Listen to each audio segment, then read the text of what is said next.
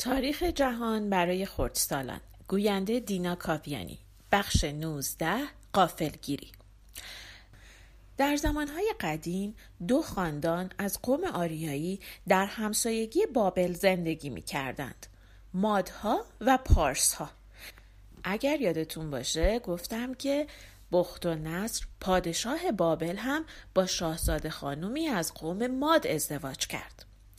این مادها و پارسها قوانین سفت و سختی داشتند و حتما به قوانینشون عمل می کردند. مادها و پارسها خدای یگانه رو می پرستیدند و به خدا اهورامزدا می گفتند. دینشون دین زرتشتی بود. این دین رو یک پیغمبر ایرانی به اسم زرتشت آورده بود زرتشت مردی فرزانه و حکیم و دانا بود. نزدیک 1080 سال قبل از میلاد مسیح زندگی می کرد. یعنی تقریبا با حضرت سلیمان در یک زمان بود. زرتشت به میان مردم می‌رفت و با اونها حرف می‌زد و در مورد دینش به اونها آموزش می‌داد. این حرف های زرتشت و آموزه های دینیش در کتابی به نام اوستا جمع شده. زرتشت معتقد بود که دو روح در جهان وجود داره یک روح خوب و یک روح بد. روح خوب یا خرد مقدس سپنتا مینو بود. روح بد یا خرد خبیس هم اهریمن. زرتشت به مردم می گفت که باید از خرد مقدس پیروی کنند و با خرد خبیس بجنگند تا سرانجام خرد مقدس بر خرد خبیس پیروز بشه و همه جهان به نیکی و عدل و مهر اداره بشه. ایرانیان باستان آتش رو نشانه پاکی می دونستن. برای همین جاهایی داشتن به اسم آتشگاه که در اونجا حتما یک آتش همیشه روشن بوده و نگهبانهایی بودن که مراقب این آتش بودن تا خاموش نشه. به اون نگهبانها آتربان یعنی نگهبان آتش می گفتند. اسم پیشوایان دینی زرتشت مق یا موبده خب حالا برگردیم سر داستان خودمون. امروز می‌خوایم از پادشاه بزرگ ماد و پارس به اسم کوروش حرف بزنیم. ولی قبلش باید از سرزمین کوچکی که نزدیک شهر تروبان بوده حرف بزنیم. اسم این سرزمین کوچیک لیدیه هستش. پادشاه لیدیه اسمش کروزوس بود و ثروتمندترین مرد جهان. در زبانهای اروپایی هنوز هم اگر بخوان ثروت کسی رو مثال بزنن میگن مثل کروزوس ثروتمنده.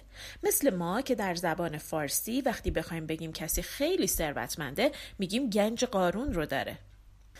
کروزوس یک عالم معدن طلا داشت و از شهرهای همسایه هم باج می‌گرفت. تا قبل از زمان کروزوس مردم پول نداشتند. اگه یادتون باشه گفتیم که وقتی می‌خواستن چیزی بخرن یه چیزی می‌دادن و به جاش یه چیز دیگر رو می‌گرفتن. یعنی معامله پایا پای می‌کردند. مثلا چند تا تخم مرغ می‌دادن یه کاسه آرد می‌گرفتن. یا یه قدری گوشت می‌دادن کفش می‌گرفتن. اما اگر می‌خواستن چیز خیلی گرانتری رو بخرن باید یه چیز خیلی ارزشمند مثل یه تیکه طلا یا نقره رو در ترازو وزن می‌کردن تا وزنش معلوم بشه و بعد اون رو می‌دادن و به جاش مثلا اسب یا یه چیز خیلی گرون رو می‌گرفتند خیلی این کار سخت بود. فکرشو بکنین امروز اگر ما پول یا کارت بانکی نداشتیم چجوری می‌تونستیم خرید بکنیم؟ کروزوس برای اینکه کار داد و ستد و خرید و فروش رو راحت بکنه اومد طلاها رو به تیکه های خیلی کوچیک تقسیم کرد اونا رو وزن کرد و مهر خودش رو روی اونها زد. به این ترتیب اولین سکه ها درست شدند. سکه هایی که کروزوس درست کرد به زیبایی و گردی و قشنگی سکه های امروز نیستند ولی خب به هر حال خیلی خوب بودند و کار خرید و فروش رو راحت کردند.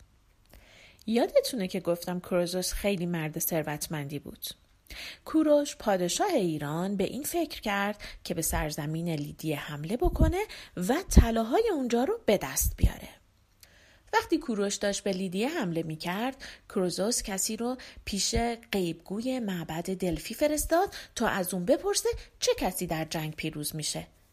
معبد دلفی رو که یادتونه مردم برای اینکه پیشگویی ها رو بشنون اونجا می‌رفتند یادتونه که گفتیم قیبگوی معبد دلفی چطوری پیش بینی می‌کرد؟ یک جوری جواب رو می‌گفت که کسی نتونه درست متوجه بشه و هر اتفاقی که میافتاد با اون جواب مطابقت می‌کرد.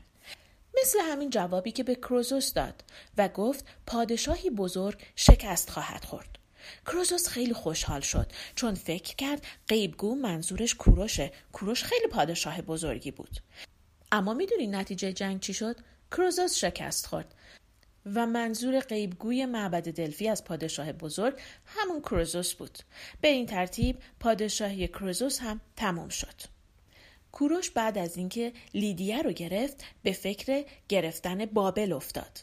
یادتونه گفتیم مردم بابل مردم خوشگذرونی بودن و فکر می‌کردن چون دور تا دور شهرشون یک حصار خیلی بلند کشیده شده کسی نمی‌تونه شهرشون رو بگیره و بر اونها پیروز بشه؟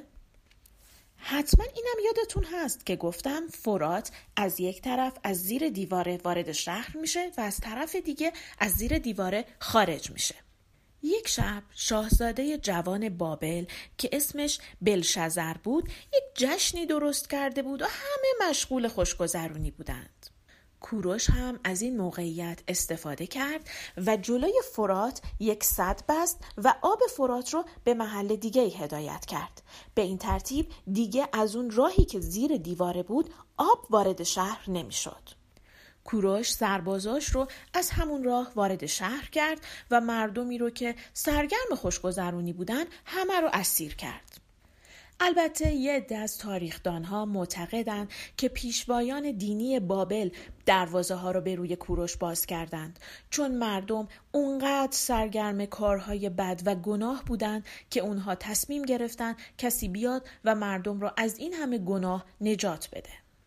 لیکورگوس پادشاه اسپارت گفته از من بشنوید. مردمی که جز خوشگذرانی هرگز به چیز دیگری نیندیشند سرنوشت خوبی نخواهند داشت.